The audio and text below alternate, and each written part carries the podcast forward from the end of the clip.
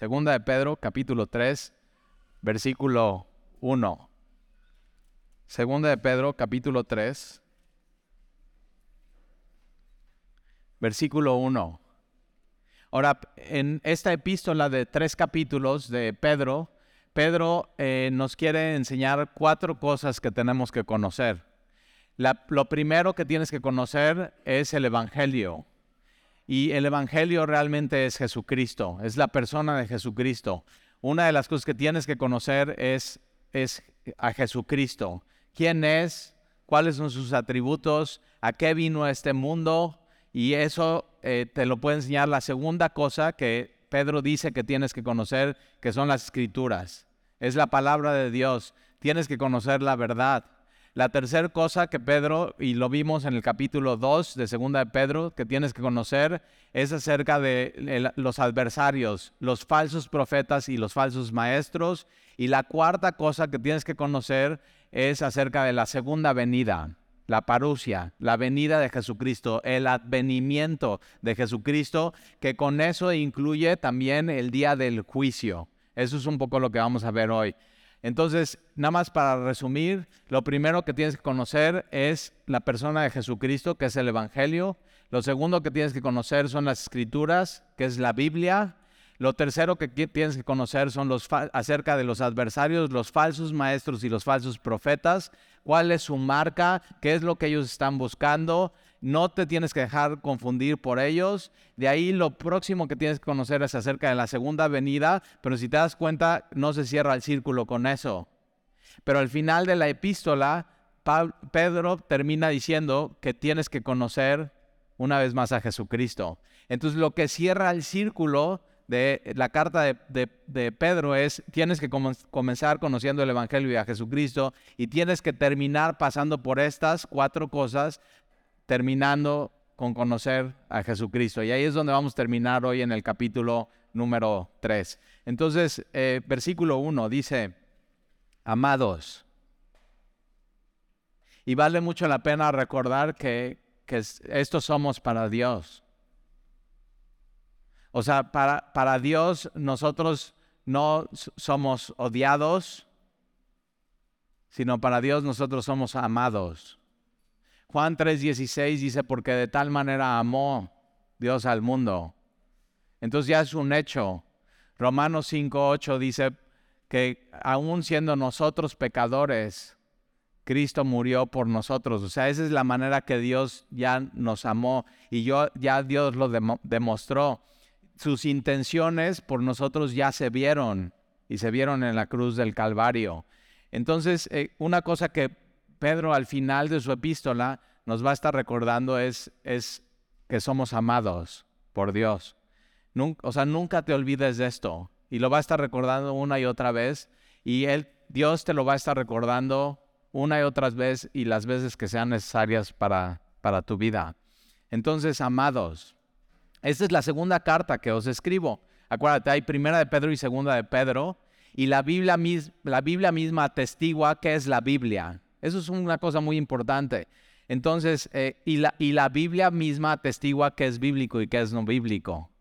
Y, y eso, eso, es una cosa importante que, que, podemos platicar. O sea, ¿qué, ¿qué es lo que sí se tiene que hacer en una iglesia y qué es lo que no se tiene que hacer en una iglesia? De pronto como que hay esas dudas. ¿Por qué esto sí se hace y por qué esto no se hace? Por ejemplo, eh, eh, hay iglesias que se hace un ritual que se llama lavamientos de, de pies. Posiblemente vengas de una iglesia o has visto en una iglesia donde, donde hacen esta práctica, ¿no? Eh, que es lavarse los pies unos a otros. Ahora, eso eh, sí lo ves en el, en el Nuevo Testamento, lo ves, por ejemplo, en los Evangelios, donde Jesús una vez lo hace con sus apóstoles en la, en la cena del Señor, en el aposento alto. Él toma esa posición de siervo el, que lavaba los pies a los demás era el esclavo de más baja condición en el lugar. Entonces cuando ellos regresan de, estar eh, predicando y de, estar en, Jerusalén, entran al aposento alto y antes de cenar la cena, pues tenían que, eh, o sea, tenían que tener limpios los pies. Pero nadie lo hace. O sea, simplemente está la cubeta, está la toalla, ¿no? Está el lebrillo y está la toalla, pero nadie hace eso. Y Jesús interrumpe la cena, toma la cubeta, toma la toalla, se la ciñe y va uno por uno lavándole los pies a sus, a sus apóstoles. Cuando llega con Pedro, el que escribe esta epístola, Pedro dice, no, a mí no, no me laves los pies. O sea, como tú, siendo tú, me vas a lavar a mí. Y Jesús le dice, si no te lavo, no tienes parte conmigo. Y entonces Pedro, ya sabes cómo es, muy impulsivo y se va al extremo y dice, no, entonces no nada más me lavas los pies, lávame todo. Y, y, Jesús dice, no, o sea, ya ustedes ya han sido lavados por la palabra. Pero lo que estaba haciendo Jesús al lavar los pies de sus apóstoles es poniendo un punto, o sea, dando una lección. Él es el maestro, Él es el rabí, y dice, así como yo les hice, ustedes háganse unos a otros. Pero no está hablando de lavar los pies, está hablando de servirse unos a otros. Y Jesús siempre puso, eh, o sea, tenía esto, el que quiere ser el mayor de ustedes sea el, menor, o sea, el, esclavo, el de menor condición, el que se sirve unos a otros. Y entonces eh, eh, lo ves en los evangelios, pero no lo ves en el libro de Hechos. Nunca ves en el libro de Hechos. El libro de Hechos es el manual de la iglesia, de cómo era la iglesia primitiva. Y entonces no ves lavamiento de pies en el libro de Hechos y no ves lavamiento de pies en las epístolas. Entonces podemos decir que eso simplemente no es bíblico. O sea, hacer ese ritual en una iglesia puede ser muy bonito, puede o sea, traer una lección muy importante, pero simplemente no es un mandamiento que Dios nos dejó para hacerlo como un sacramento. Otra de las cosas, por ejemplo, que, puedes ver en una iglesia, y ya sabes, hay iglesias de todo tipo, pero en una iglesia pentecostés es gente en la alabanza bailando adelante, ¿no? Con sus panderos y sus banderas, y les ponen a las niñas, y normalmente son así niñas adolescentes y muy activas, y les ponen sus vestidos muy bonitos y muy brillosos y muy así. Eh, y, qué es lo que pasa? Que eso eh, lo ves en los evangelios ¿No? ¿Lo ves en el libro de Hechos? Tampoco. ¿Lo ves confirmado en las epístolas? No. ¿Dónde lo ves? En el Antiguo Testamento. Entonces podemos decir, hacer eso no es bíblico y, estar seguros de, eso. Entonces nosotros como iglesia hemos decidido solamente hacer lo que, lo que vemos en, en los evangelios, confirmado en el libro de Hechos y en las epístolas. Que sí, por ejemplo, el bautismo. El bautismo lo ves en, los evangelios, lo ves en el libro de Hechos, una práctica en la iglesia primitiva y lo ves confirmado en las, en las epístolas. La cena del Señor, lo que hacemos una vez al mes aquí en Semilla, tomar la cena del Señor, lo ves en los evangelios, en el aposento alto, lo ves en el libro de Hechos y lo confirma, por ejemplo, eh, Corintios con Pablo, en, las epístolas. Entonces eso simplemente si lo hacemos. Por eso la importancia de conocer la Biblia y conocer las escrituras, para poder ver esto si va o esto no va, esto es bíblico o esto no es bíblico. Y entonces, eh, esta es la segunda carta que os escribo. Y en ambas, primera de Pedro y segunda de Pedro, despierto con exhortación vuestro limpio entendimiento. Esto hace la Biblia. O sea, te, te anima y te despierta y te exhorta tu limpio entendimiento. Y eso es lo que es un cristiano. Es alguien que, que su mente es, es, pura. Ahora, tienes que saber esto, que eh, Jesús en el, en el Sermón del Monte dice, bienaventurados los de puro corazón, porque ellos verán a Dios. Ahora, tú sabes que tú no puedes limpiar tu corazón por ti solo, pero Él sí lo puede hacer. Él es el que limpia tu corazón ¿Por qué? Porque tú entonces decides tener el anhelo de conocer y ver a Dios. Y aquí está hablando, acuérdate, viene de hablar Pedro de falsos maestros y de falsos profetas. Y entonces estos falsos maestros y falsos profetas pueden crear falsos cristianos. Y un falso cristiano es que tiene sus motivaciones incorrectas y su mente está chueca, su mente está contaminada y simplemente se está dejando llevar por las cosas de este mundo. Pero aquí es, Pedro dice, los, quiero animar y hoy quiero hacer eso contigo. El día de hoy, si tú vienes desanimado, quiero animarte con la Biblia. Y no, no sé tú, pero yo, por ejemplo, cuando, cuando estoy estudiando, leo mi Biblia o estoy en un estudio bíblico, realmente la Biblia es lo que me anima y me fortalece y me consuela. Y yo necesito eso, necesito la palabra de Dios en, en mi vida. Y entonces, versículo 2, para que tengas memoria. Ahora, tú y yo necesitamos una y otra vez la palabra de Dios porque se nos olvida. Una de las cosas que nos olvida es que Dios nos ama. Una de las cosas que nos olvida es que Dios nos ha perdonado. Una de las cosas que se nos olvida es que su gracia en nuestra vida es suficiente. Y tú y yo necesitamos ser recordados una y otra vez, una y otra vez de estas cosas, porque sí, tenemos de pronto eh, falta de memoria espiritual en nuestras vidas. Entonces, para que tengas memoria de las palabras que antes han sido dichas por los santos profetas, ¿Por qué dice santos profetas? Porque ya vimos que hay falsos profetas y hay profetas que sí son de Dios, apartados de Dios, para que hablen la palabra de Dios. Y tienes que saber que en el Antiguo Testamento estos profetas fueron inspirados por Dios y uno de, los recurrentes temas en el Antiguo Testamento y que se repiten una y otra vez era acerca de la venida del Señor, la, la parucia y del juicio de Dios. O sea, viene un juicio de Dios, viene la venida del Señor. Y, y, y, Pedro dice, tienen que tener memoria de estas cosas y del mandamiento del Señor y Salvador dado por vuestros apóstoles. La iglesia primitiva, Hechos 2.42, y permanecían en la doctrina de los apóstoles, porque la doctrina de los apóstoles era lo que Jesús había ordenado y lo que Jesús había mandado. Y en, en el Nuevo Testamento tienes más de 300 referencias acerca de la segunda venida de Jesús. Tienes más de 300 referencias acerca del juicio final. Entonces son cosas que son sumamente importantes y no tenemos que olvidar y tenemos que tener memoria de ellas. Entonces tanto el Antiguo Testamento hablan de estas cosas, el Nuevo Testamento habla de estas cosas. Versículo 3, sabiendo primero esto, que en los postreros días vendrán burladores. Los postreros días, esta palabra escatos, de donde viene nuestra palabra escatología, y escatología es el estudio del fin de los tiempos. Y la ahora es una etapa y es la etapa en la que vivimos hoy. Tú y yo estamos viviendo en, en el fin de los tiempos, en la historia de la redención que comienza desde Génesis capítulo 1, desde la creación del hombre, la caída del hombre, el protoevangelio, que es el evangelio desde muy temprano, desde muy temprana edad, y de ahí Abraham, Isaac, Jacob, todas las tribus, los profetas, el cautiverio, el regreso del cautiverio, y de ahí Juan el Bautista y Jesús.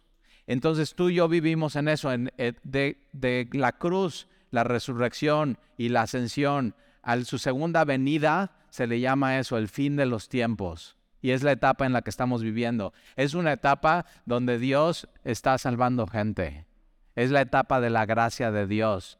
Entonces en los últimos tiempos, dice Pedro, vendrán burladores.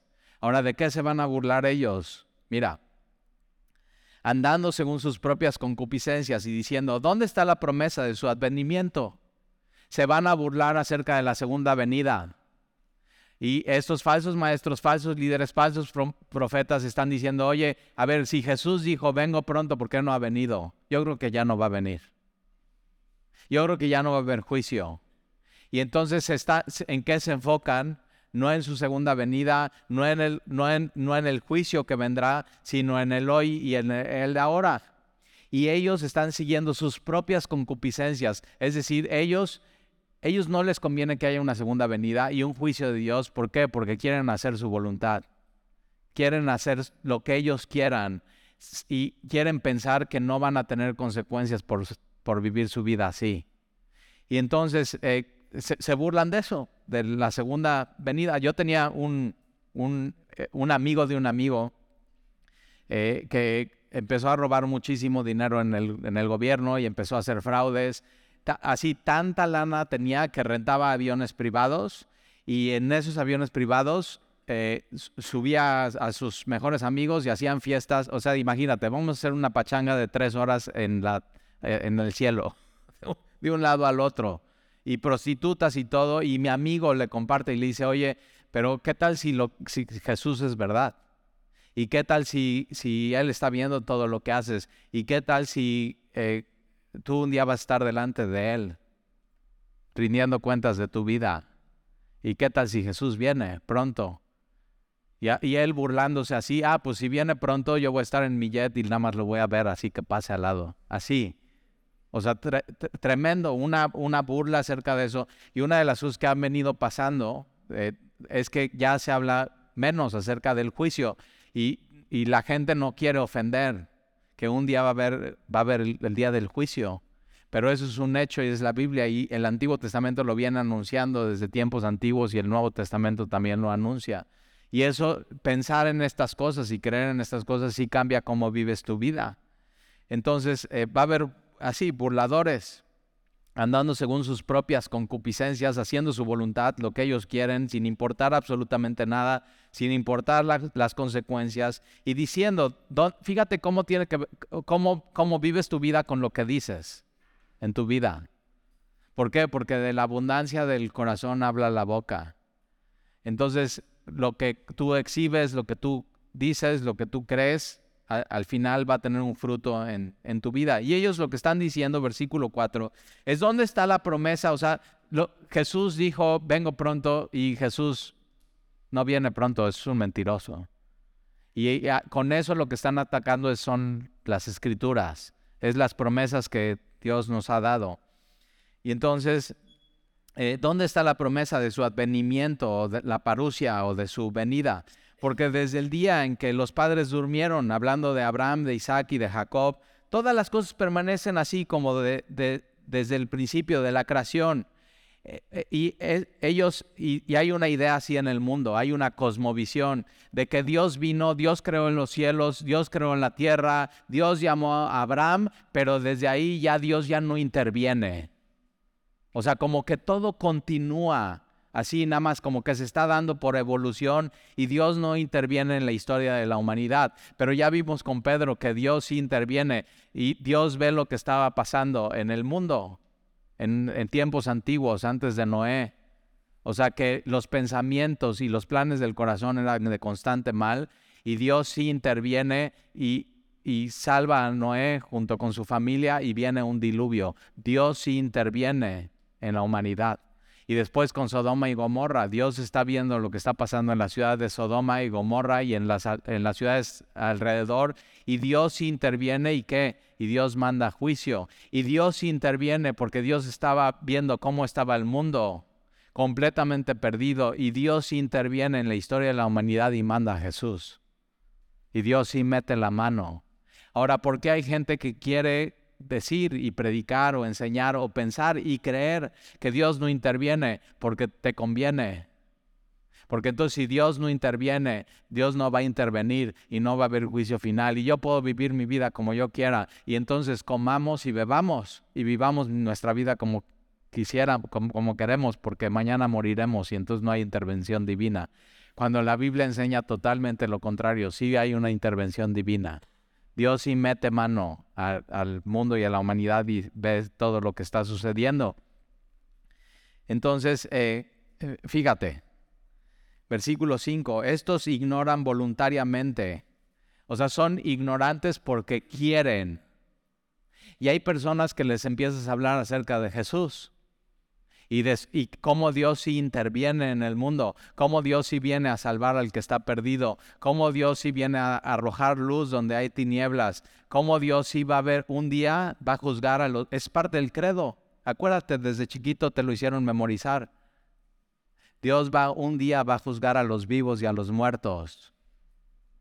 Pero eh, hay gente que dice, no me hables de eso no quiero saber de Jesús, no quiero saber de que sí hay un plan de salvación, no quiero saber que Dios sí me puede transformar. ¿Por qué? Porque no quiero, porque quiero seguir viviendo mi vida así, sin Dios y quiero seguir pecando. ¿Por qué? Porque la luz vino al mundo y los hombres amaron más las tinieblas que la luz porque sus obras eran malas. Entonces hay gente que prefiere ser ignorante de estas cosas ¿Por qué? Porque no quieren cambiar, porque quieren seguir viviendo su vida igual, porque deciden no amar a Dios y deciden amar su pecado. Deciden así abrazar su voluntad y amar su voluntad y amarse a sí mismos. Y eso es idolatría. Entonces, eh, Por estos ignoran voluntariamente que en el tiempo antiguo fueron hechos por la palabra de Dios los cielos y también la tierra. Quien hizo todo fue Dios que proviene del agua y por el agua subsiste. Esto es muy interesante ¿eh? y te puedes meter al detalle y, estudiar acerca del diluvio. Hay hasta un museo en Estados Unidos de, de, todo lo que tiene que ver con el arca de Noé y cómo era el mundo antes y cómo fue la creación y cómo todo se creó. la Biblia enseña que todo se creó en seis días. Seis días de 24 horas, cada hora de 60 minutos cada minuto de 60 segundos. Ese, si tú no crees eso, no crees en el poder de Dios. Dios sí, o sea, si tú conoces quién es Dios, podrías decir, y se tardó. O sea, se, lo pudo haber hecho todo en un momento, pero Dios lo hizo en su orden y a su manera. Y por, a ver, ¿por qué crees que tu semana dura siete días? O sea, te tienes que hacer esas preguntas. ¿Por qué? ¿Por qué crees que el día tiene así 24 horas? O sea, todo, ¿quién hizo? Ah, la Biblia, una de las cosas que habla es del cronos, el tiempo. Hay dos palabras para el tiempo, etapas y cronos. ¿Y quién hizo que, que tú pudieras tener tiempo? ¿Quién hizo, o sea, quién inventó que tú tuvieras que dormir en la noche y que no aguantaras 24? Trata de aguantar 24 o, o dos o tres días sin dormir, no puedes. ¿Por qué? porque tienes que aprender a descansar en Dios y depender de Él. Y, por ejemplo, la Biblia dice, las misericordias de, Dios son nuevas cada mañana. ¿Y no te ha pasado que una noche antes ves todo negro? Y, que yo cuando me pasa eso digo, ya, Señor, ya, me voy a dormir, buenas noches. Cierro los ojos, me despierto al día siguiente renovado, con nuevas fuerzas, Salgo, veo el cielo, veo el sol y digo, sí, tiene razón la palabra, las misericordias de Dios son nuevas cada mañana y grande, grande su fidelidad. Pero entonces tienes que pensar en Entonces, si te metes a estudiar esto, antes del diluvio no había lluvia, no había tormenta, no conocían lo que era llover. Hay gente que le gusta mucho eso de la lluvia. Yo me acuerdo cuando era chiquito nos encantaba y mi mamá decía, va a llover. Y decíamos, ay, qué rico, va a oler a tierrita mojada. ¿Sabes ese olor de la tierra mojada? Así que te recuerda cosas en tu vida.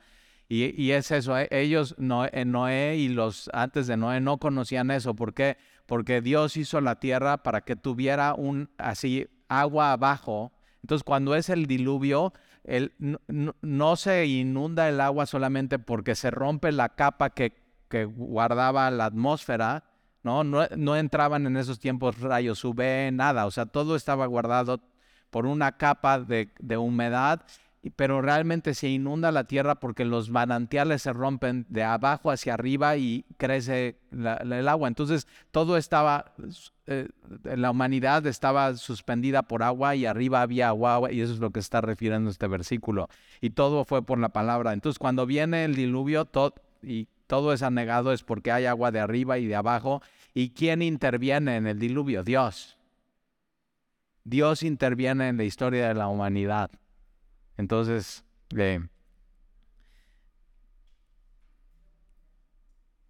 versículo 6, por lo cual el mundo de entonces pereció anegado al, al agua.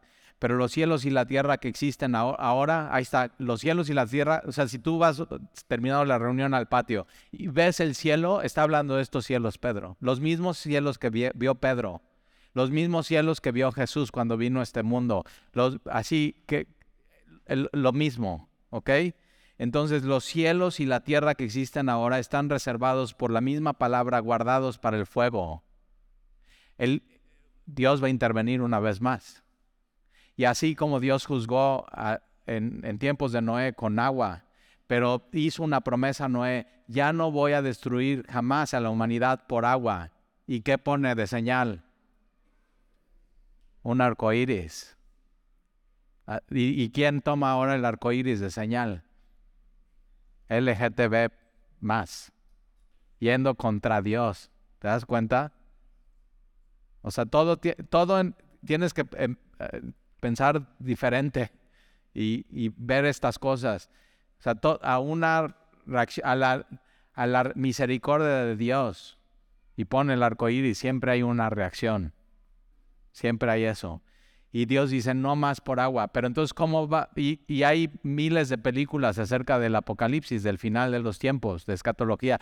Y, son bien de agarre y, y, estás así, ¿cómo se va a terminar el mundo? Y ya sabes, siempre quien salva al mundo, ¿quién son? Los gringos, ¿verdad? Pero ahorita hay todo eso, siempre ha habido, ¿no? En la primera guerra, en la segunda guerra mundial hubo bomba atómica en, Hiroshima y después con Saddam Hussein, ¿te acuerdas? Después de las torres de no, que tienen bombas atómicas y sí, tú sabías que en el mundo hay bombas atómicas de, donde un par de ellas, o sea, se apachurra el botón y se acaba el mundo. ¿Nunca has pensado en eso? Y ahorita, ¿no? Con todo Ucrania y Rusia, no invente Rusia. Y esos cuates tienen bombas atómicas y está el Lurias Putin. Y entonces, ¿qué, y estás, ¿qué va a pasar con eso? Y, y ahorita un globo de China espía sobre Estados Unidos. ¿Y qué tal si se enojan los chinos? ¿Y qué tal si Biden está muy viejito y decide poner una... Y ahí estás todo. Y tienes que saber esto. El mundo no se va a acabar con una bomba atómica. Entonces puedes descansar. Eso lo enseña la Biblia. El, quien va a apachurrar el, botón de aquí se acabó esto, va a ser Dios. El mismo que creó el mundo. Porque Dios sí interviene en la historia de la humanidad y va a ser por fuego. Ahora vas a ver, vas a ver cómo va. Ahí, ahí ah, los jóvenes de hoy, perdón si eres joven y estás aquí hoy, pero dicen que todo se va a terminar por el cambio climático. Y yo digo, sí, ¿por qué? Porque quieren que consumas cosas recicladas y que tus tenis Adidas sean Adidas, porque para el 2025 todos los tenis van a ser de botellas que son recogidas del mar y la, la, la, la, la, la, la, y te venden más caros tus tenis. Y ya te la crees.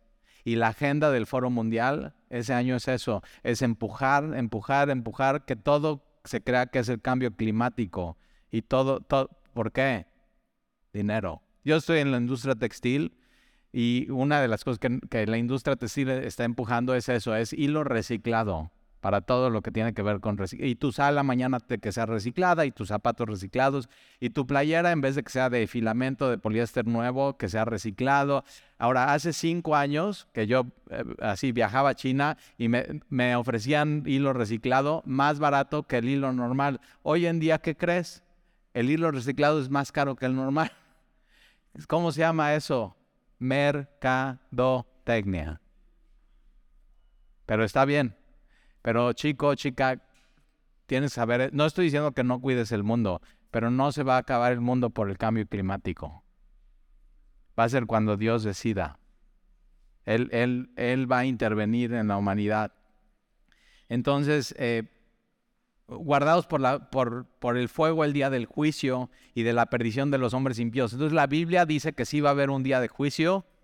La Biblia enseña que los hombres que no tienen a Dios van a ser destruidos espiritualmente. Y eso es muy fuerte. O sea, eso es durísimo. Pero, es porque ellos decidieron. Cada uno de ellos que serán destruidos en el juicio final, su espíritu, es porque ellos lo decidieron y decidieron no amar a Dios. Entonces, mira, vamos a seguir leyendo. Versículo 8 más, oh amados, no ignoréis esto, que para con el Señor un día es como mil años y mil años como un día. Entonces hay, no, pues ya se tardó Dios. Y es que sí, depende de, de, de con qué ojos lo veas. Si, si, tú dices, no, pues ya se tardó Dios, ok, ¿qué pasa si Jesús hubiera venido en 1970? Posiblemente no hubiera sido salvo y estarías perdido. ¿Qué tal si Jesús hubiera venido en 1990? ¿Qué tal si Jesús hubiera venido en el milenio, en el año 2000? Y entonces hubieras dicho, no, pues si hubiera tardado tantito más porque yo hasta el 2001 agarré la onda con Dios. Entonces depende de dónde lo veas, es si ya se tardó o no Dios. Y ahora nosotros medimos el tiempo de diferente manera a Dios. Porque para Dios, o sea, para Dios que es eterno, ¿qué, es, qué son mil años? Nada, un abrir y cerrar de ojos. Entonces, para el, el, Señor no mide los tiempos igual que tú y yo los medimos. Y Él, eh, otra vez, Él nos, Él nos está tardando. ¿Qué es lo, mira lo que está haciendo, ¿eh? Versículo 9, el Señor no retarda su promesa. El Señor no retarda su advenimiento según algunos lo tienen por tardanza, sino que es paciente para con nosotros. ¿Quiénes nosotros? Nosotros, los redimidos, los que eh, entendimos quién es Dios, los que nacimos de nuevo. Y puede ser que seas tú, que todavía no lo sabes. Que Dios te quiere salvar. Y Él está siendo paciente. Y no ha venido Jesús y todavía no es el juicio. ¿Por qué? Porque te quiere salvar. Y uno de los atributos de Jesús es ser paciente para con nosotros, no queriendo que ninguno perezca. Dios, te tiene que quedar claro esto. Dios no quiere que nadie se pierda. Dios no quiere que nadie sea destruido. Ni uno. Porque de tal manera amó Dios al mundo que dio a su Hijo unigénito para que todo aquel que en él cree no se pierda, mas tenga vida eterna. Esa es la voluntad de Dios para la humanidad. Esa es la voluntad de Dios para ti no queriendo que ninguno perezca, sino que todos, ¿quiénes? Todos, todos son todos, sino que todos procedan al arrepentimiento, metanoia, cambio de mente, cambio de vida. Eso es lo que quiere Dios para la humanidad.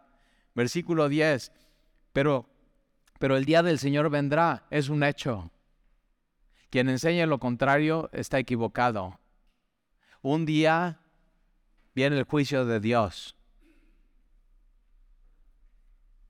Y va a el día del Señor vendrá como ladrón en la noche. No va a avisar. Por, eso Dios siempre está, hoy es el día de la salvación. O sea, hoy tienes que decidir porque no sabes cuándo Él va a venir. Entonces, si tú hoy no tienes a Jesús y no eres salvo, hoy es, hoy es tu día. O sea, estas cosas sí son importantes. El día del Señor vendrá como ladrón en la noche en ahora, fíjate cómo va a ser, ¿eh? En el cual los cielos pasarán con gran estruendo. O sea, va a haber un ruido muy, muy grande y los elementos ardientes serán deshechos. Aquí la palabra los elementos eh, e, es, es todos los elementos, por ejemplo, todos los elementos de la tabla periódica. ¿Te los memorizaste? Ya, cortocircuito en tu cerebro. todos los elementos arderán y serán, esta palabra desecho es se van a desintegrar. Así va a terminar el mundo. ¿Y quién lo va a hacer? Dios. Dios va a intervenir en la historia de la humanidad. Entonces H, H2O se va a desintegrar. Entonces el agua ya no será agua. Todos, hay, hay los científicos le llaman la, la molécula de pegamento. O sea, ellos, sí, está todo lo de tablas, pero ¿cómo o sea, cómo tu cuerpo puede estar pegado, como una silla con todos los elementos que tiene la silla y las aleaciones, cómo puede estar pegada, qué es lo que les pega. Y ellos le llaman que es la molécula del pegamento, pero la Biblia llama que es eso, que es la molécula de Dios y la molécula de Dios es Jesús, porque Jesús hace que todas las cosas subsistan. Eso es muy importante. Y un día lo que Jesús va a hacer en este mundo es que todo así se, se, se separen todas esas moléculas, se desintegre todo y los elementos van a arder, va a ser por medio de fuego y todo será deshecho y la tierra y las obras que en ellas hay serán quemadas. Entonces lo más magnífico que, o sea, e, eso, tú puedes ir a la Ciudad de México y ir a ver el Museo Somaya que el ingeniero Slim con toda su dineral hizo y estar bien bonito y plateado y glorioso y entras y acaban de poner una una copia del, David y ver y dices, órale, y, es el mármol que usaron carrera en el original y de las mismas, y, y todo apantallarte, ok, tienes que saber todo eso va a ser destruido. ¿Dónde es tu sueño de ir? No, pues yo siempre he tenido el sueño de ir a París y ver la Torre Eiffel. Así, puede ser que tengas ese sueño y tienes que saber que la Torre Eiffel con todos los metales y las aleaciones que tiene, un día va a arder y va a ser destruido. Las obras más gloriosas de arquitectura los edificios más altos del mundo. Lo más glorioso que pueda hacer el hombre va a ser destruido. Por eso no te aferres a este mundo. Todo pasará. Cielo y tierra pasarán, pero su palabra no va a pasar. ¿A qué, qué, qué, abrazas en tu vida? ¿A qué te aferras? Entonces todo será quemado. Pues versículo 11, puesto que todas estas cosas han de ser desechas. Entonces si todo va a ser deshecho, no te aferres a eso. Y entonces si todo esto va a pasar y un día del juicio va a haber, ¿cómo no debes vosotros andar en santa y piadosa manera de vivir? Entonces, si no hay juicio y todo esto va a continuar y Dios no va a intervenir, comamos y vivamos porque mañana moriremos. ¿Qué estamos haciendo aquí en Semilla? Vámonos a la playa. Vámonos a un bar. Vámonos de viaje. Vamos a robar un banco. ¿Por qué ser fieles en nuestro matrimonio? ¿Por qué no tener diez chavas? Pero si eso no es verdad, y todo esto pasará, todo lo que puedes atesorar en este mundo se va a quemar. Y un día vamos a estar delante de Dios. ¿Cómo no vivir una vida santa? Ahora, ¿qué es una vida santa? Una vida santa es, es estás viviendo en tu vida y dices, no, no puedo seguir viviendo así, me tengo que apartar del pecado. Pero va más allá de eso. No nada más es apartarte del pecado, sino es me tengo que acercar a Dios porque si no es moralismo. Y nadie moralmente correcto va a ir al cielo. Van al cielo los que se acercan a Dios y tienen a Jesús. Pero sí importa cómo vives. Entonces, una vida santa y piadosa, y piadosa es adorar a Dios, acercarte a Dios, amar a Dios, conocer a Dios. Entonces, ¿cómo no vamos a vivir esa vida? Y te animo a que vivas esa vida en tu vida, porque estas cosas son verdades, esto va a pasar, Dios interviene en la humanidad. Versículo 12. Esperando. Ahora tienes que vivir tu vida esperando. ¿Esperando qué? A Jesús. Tiene que ser tu mayor deseo. Tienes que vivir tu vida esperando y deseando a Jesús y apresurándonos para la venida del día de Dios. ¿En qué nos tenemos? O sea, apúrate. ¿Qué, ¿En qué me apuro, Tali? En hacer lo que Dios te ha pedido. Apura, ¿y qué es lo que Dios quiere para tu vida? En hacer su voluntad. Primero que seas salvo. Eso quiere Dios. Por eso siempre la Biblia dice, hoy es el día de la salvación. Entonces no dejes esto para mañana, porque el día del Señor viene. ¿Qué Dios te ha pedido que dejes en tu vida y no has dejado? Apúrale. ¿Qué Dios te ha pedido que hagas en tu vida y no has hecho? Apúrale porque el día del Señor viene, en los cuales, mira lo que va a pasar, ¿eh?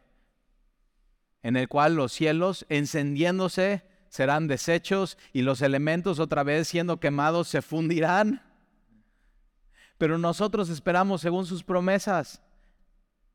Ahora, fíjate cómo Dios no promete un, una tierra o una vida reciclada sino nueva. Nueva. No sé tú, pero yo siempre digo, me gustan cosas nuevas en mi vida, nuevas experiencias, nuevos estudios, nuevos. Cuando terminamos una epístola, una nueva epístola, una así, cosas nuevas en la vida. Y Dios sabe que, que eso es.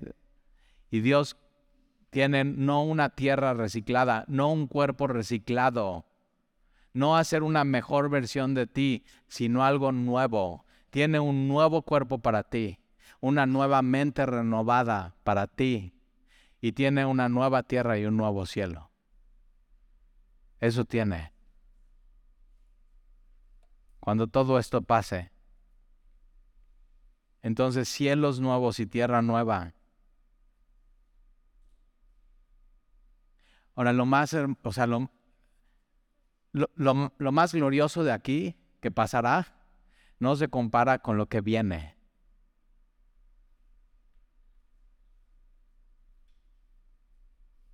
No se va a comparar.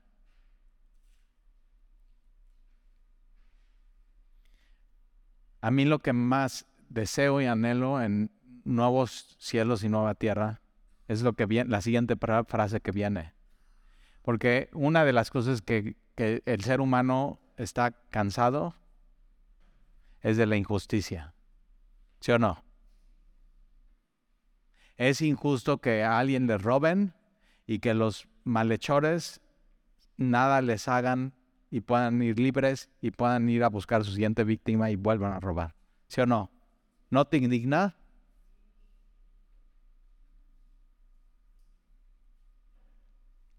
Y eso no se va a terminar.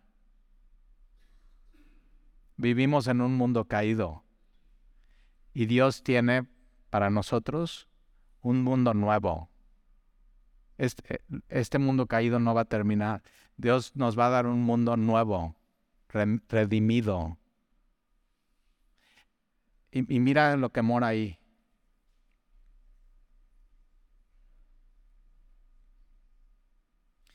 Cielos nuevos y tierra nueva en los cuales mora la justicia.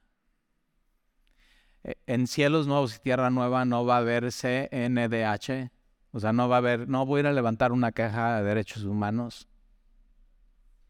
En el cielo nuevo y tierra nueva no va a haber ONU. No va a haber DIF donde una mujer tenga que ir a levantar su acta contra su esposo que le golpea. Lo que va a morar ahí es la justicia. ¿No anhelas eso en tu vida? Mira lo que Dios tiene para nosotros. Versículo 14, por lo cual, oh amados, mira, ¿cuántas veces te ha dicho aquí Dios amado? Ve lo que Dios tiene preparado para los que Él ama. Por lo cual, oh amados, estando en espera de estas cosas, no, si tú quieres justicia aquí, y crees que vas a lograr justicia y que todo sea perfecto, estás eh, completamente mal. Pero un día Dios sí nos las va a dar y tienes que estar esperando estas cosas. Procurad con diligencia ser hallados por Él sin mancha y irreprensibles. Entonces, si Él viene, yo quiero que me encuentre sin mancha y irreprensibles. No quiere decir perfecto, pero sí siguiendo y queriendo hacer su voluntad y apurándome y sobre todo mira lo que dice ahí, en paz. ¿En paz con quién? Con Dios. Y la única manera que puedes estar en paz con Dios es a través de Jesucristo. Puede ser que tú vengas aquí hoy y traigas una lucha. Y, así estés peleado con Dios por algo que te haya sucedido, que, oye, esto no es justo lo que me ha pasado en mi vida. Sí, sí, cierto. vives, déjame te doy la noticia, en un mundo que no es, no es justo, es injusto, ha entrado el pecado, no hemos considerado a Dios. Pero un día no va a ser así. Y tienes que dejar de luchar con Dios. Y tienes que dejar de pelear con Él. Es Dios. Date cuenta con quién estás. Y Él te ama. Entonces ya, descansa y entrégate a Él. Hoy, hoy es el día de la salvación.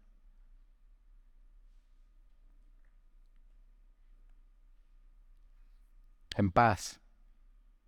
Versículo 15. Y tened, y entendido que la paciencia de nuestro Señor es para Una vez más, tienes que saber esto, la paciencia de Dios es para salvación. Nunca has sido con alguien impaciente tú que dices, a ver, ya lo llevé a semilla, ya escuchó el sermón, estuvo re bueno, hazte cuenta que el pastor le estaba hablando a él y casi se le sale una lágrima y cuando salió dijo, oye, qué bien, voy a regresar y no regresa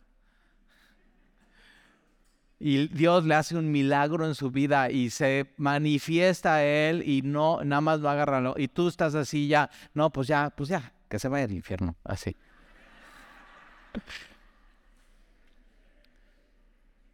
Y Dios dice, "No. Yo le amo y soy paciente y lo quiero salvar." Y sigue yendo por él. Ese es Dios. Uno de sus atributos es paciencia. Dios no quiere que nadie se pierda. Dios quiere salvar a absoluta, que te quede claro eso. Como también nuestro, ahora ahí te vas, eh, hablando de la salvación, como también nuestro amado, amado hermano Pablo, según la sabiduría que le fue, ha sido dada, o ha escrito. Entonces Pedro va a hablar de Pablo, pero para cuando Pedro escribe segunda de Pedro, posiblemente Pablo ya murió y eso quiere decir que ya todas sus epístolas fueron escritas. Colosenses, Efesios, Filipenses, Romanos, primera y segunda de Tesalonicenses, Tito, primera y segunda de Timoteo, eh, posiblemente Hebreos. Ya todas las epístolas escribieron, ¿ok? Y, y Pedro está diciendo, ok, nuestro amado hermano Pablo, según la sabiduría que le ha sido dada, les ha escrito casi en todas sus epístolas hablando de estas cosas de la salvación, en las cuales hay algunas difíciles de entender. Pedro dice que cuando lees alguna de las epístolas de Pablo hay cosas difíciles de entender. ¿Nunca te ha pasado? Por ejemplo, yo un libro que le tenía muchísimo temor era Romanos. O sea, para mí un libro muy elevado, muy difícil. O sea, tiene frases que dices, ¿qué onda? ¿Cómo? ¿Qué dijo? Y ya lo estudiamos aquí, en Semilla. Y dije, no, vamos a entrarle, vamos a ir. Y sí, había cosas difíciles de entender, pero no imposibles. En la Biblia hay cosas difíciles de entender, pero no imposibles. Y tienen que tomar tu tiempo, tu intelecto, tu, tu, tu pasión para llegar a conocer la verdad. Y Pedro dice, hay cosas difíciles de entender en, en los escritos y en las epístolas de, de, Pablo, las cuales los indoctos y constantes tuercen, como también las otras escrituras. Mira cómo Pedro está diciendo, los escritos de Pablo son Biblia. Entonces la Biblia atestigua qué sí es Biblia y qué no es Biblia. Porque hay gente que ha decidido que las epístolas de Pablo no son la Biblia. ¿Sí sabías? ¿Por, qué? ¿Por qué crees? Porque no les conviene. Hay gente que lucha con homosexualidad y llega a una iglesia y empieza a conocer a Jesús y Jesús lo enamora y lo salva y así, pero no quieren dejar su pecado. Y entonces leen los evangelios y sabías que Jesús en ninguno de sus evangelios habla de homosexualidad. Pero entonces empiezan a seguir leyendo y llegan a las cartas de Pablo. Y Pablo dice, ningún homosexual le da el reino de los cielos. Y dice, no, sacan su conclusión. ¿Por qué? Porque le conviene. No, esto no, no, fue, no fue un apóstol real y lo vamos a quitar de la Biblia, de su Biblia. ¿Por qué? Porque les conviene. ¿Y por qué? Porque quieren seguir pecando. ¿Por qué? Porque quieren seguir ignorantes. ¿Por qué? ¿Por qué? Porque la luz vino al mundo. Y los hombres amaron más las tinieblas que la luz porque sus obras eran malas. Y tuercen las escrituras y las sacan de contexto. Y sacar de contexto la Biblia para seguir viviendo tu vida no en santidad es un pretexto. Y eso es lo que hacen los indoctos, tuercen las escrituras, quitan cosas que no deberían de estar, agregan cosas que, que, que no están pero aquí lo importante es que, fíjate, la Biblia misma atestigua que los escritos de Pablo son, son la Biblia. Versículo 17, así que vosotros, oh amados, una, ¿cuántas veces más quieres que Dios te diga amado hoy? No, pues tal y quiero una vez más. Ok, Dios te ama.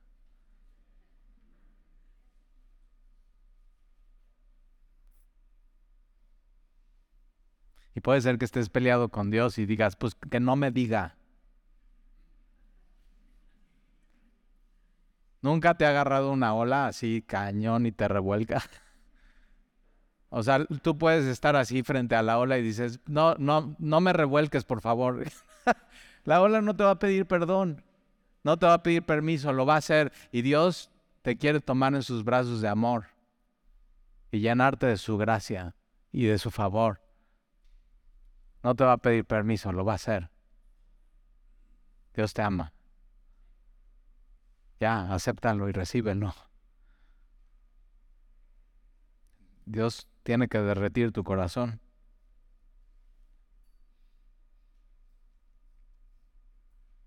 Así que vosotros, oh amados, sabiendo de antemano, guardaos, no sea que arrastrados por el error de los inicuos, los que viven sin ley, caigas de vuestra firmeza antes bien, creced en la gracia.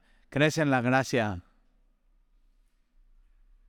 crecer en la gracia es dejar de depender en tus obras, en legalismo, en pensar que hay algo en ti para que Dios te ame cuando Dios te ama sin ti. ya te ama, eres su creación, Él te ama. Él te salvó no por ti, por Él. Entonces crees en la gracia, en el favor inmerecido de Dios y en el conocimiento de nuestro Señor. Te dije que íbamos a regresar al, primer, al inicio. Entonces, ¿cómo empieza la epístola? Es tienes que conocer a Jesús. ¿Cómo termina? Tienes que conocer a Jesús. Y Jesús es paciente. Y Jesús quiere que todos se salven. Y el conocimiento de nuestro Señor y Salvador Jesucristo. Él es tu Salvador hoy. Si no hoy, hoy tu Salvador personal. A Él sea la gloria. Fíjate cómo Pedro sostiene que Jesús es Dios, porque solamente la gloria es para Dios y Dios no le da la su gloria a nadie. Pero aquí Jesús se atribuye la gloria y entonces Jesús es, es Dios. A Él sea la gloria y, y ahora y hasta el día de la eternidad. Fíjate esta frase, hasta el día de la eternidad. Entonces va a haber un día, el día final, donde va a venir cielos nuevos y tierra nueva, donde ya no se va a contar el tiempo como aquí y ahora. Y ahí empezará el día de la eternidad. Y la Biblia enseña eso. No se termina tu vida aquí cuando se termina tu vida, hay una eternidad. Y Dios quiere que seas salvo y la vivas con Él. ¿En dónde? Cielos nuevos y tierra nueva. ¿Dónde qué? Donde mora la justicia y donde mora Dios con nosotros. Eso es el cielo. Es Dios con nosotros. Eso es. Entonces a Él sea la gloria ahora y hasta el día de la eternidad. Amén. ¿Oramos?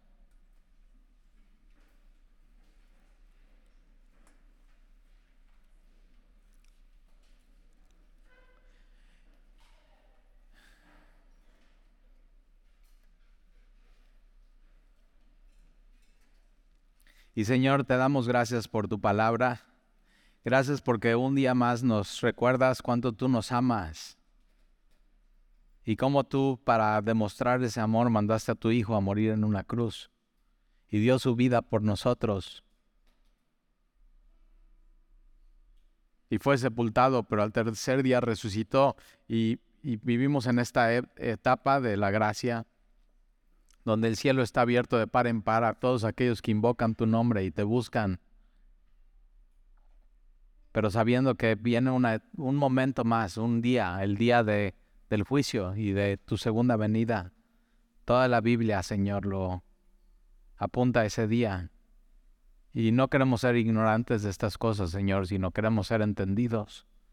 Y queremos vivir, Señor, en santidad y en piedad, sin mancha, y en paz, en paz contigo. Yo te quiero pedir, Señor, si hay aquí alguien entre nosotros que no está en paz contigo, que tiene una lucha. Señor, tú conoces su corazón. Tú sabes lo difícil que ha sido para su vida, porque no hay cosa más difícil que estar peleado con Dios. No hay cosa más cansada que ser rebelde a Dios. Y sí, Señor, pueden traer una historia y, y, y ser duro y doloroso, pero Señor, tú, tú no fuiste el causante de eso, sino tú eres la solución. Y entonces yo te pido, Señor, que tú extiendas tus brazos de par en par y esa persona, Señor, que hoy te necesita, te pueda recibir,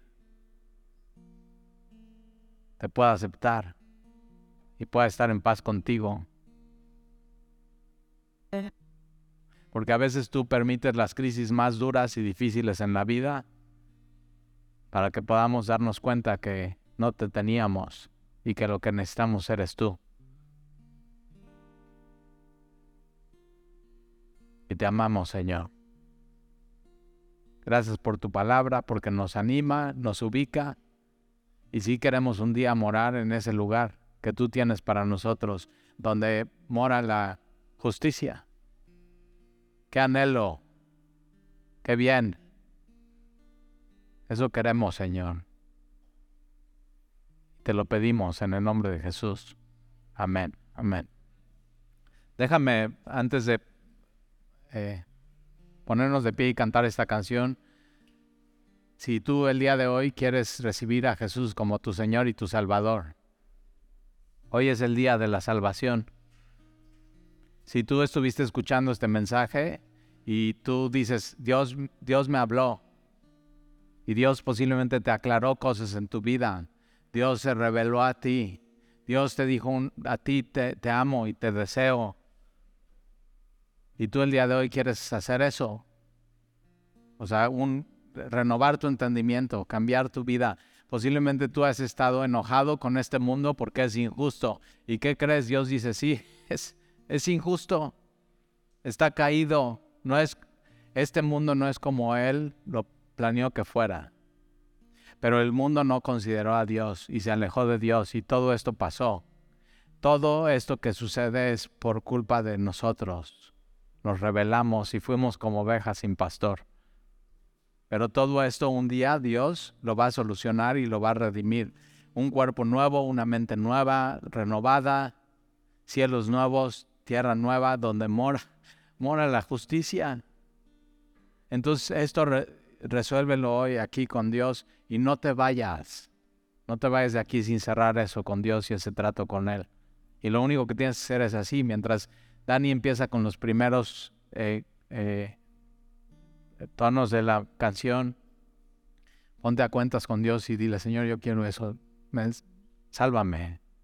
Y simplemente cierra eso con Dios. No te vayas de aquí sin eso hoy. Entonces vamos a ponernos de pie y vamos a cantar esta canción.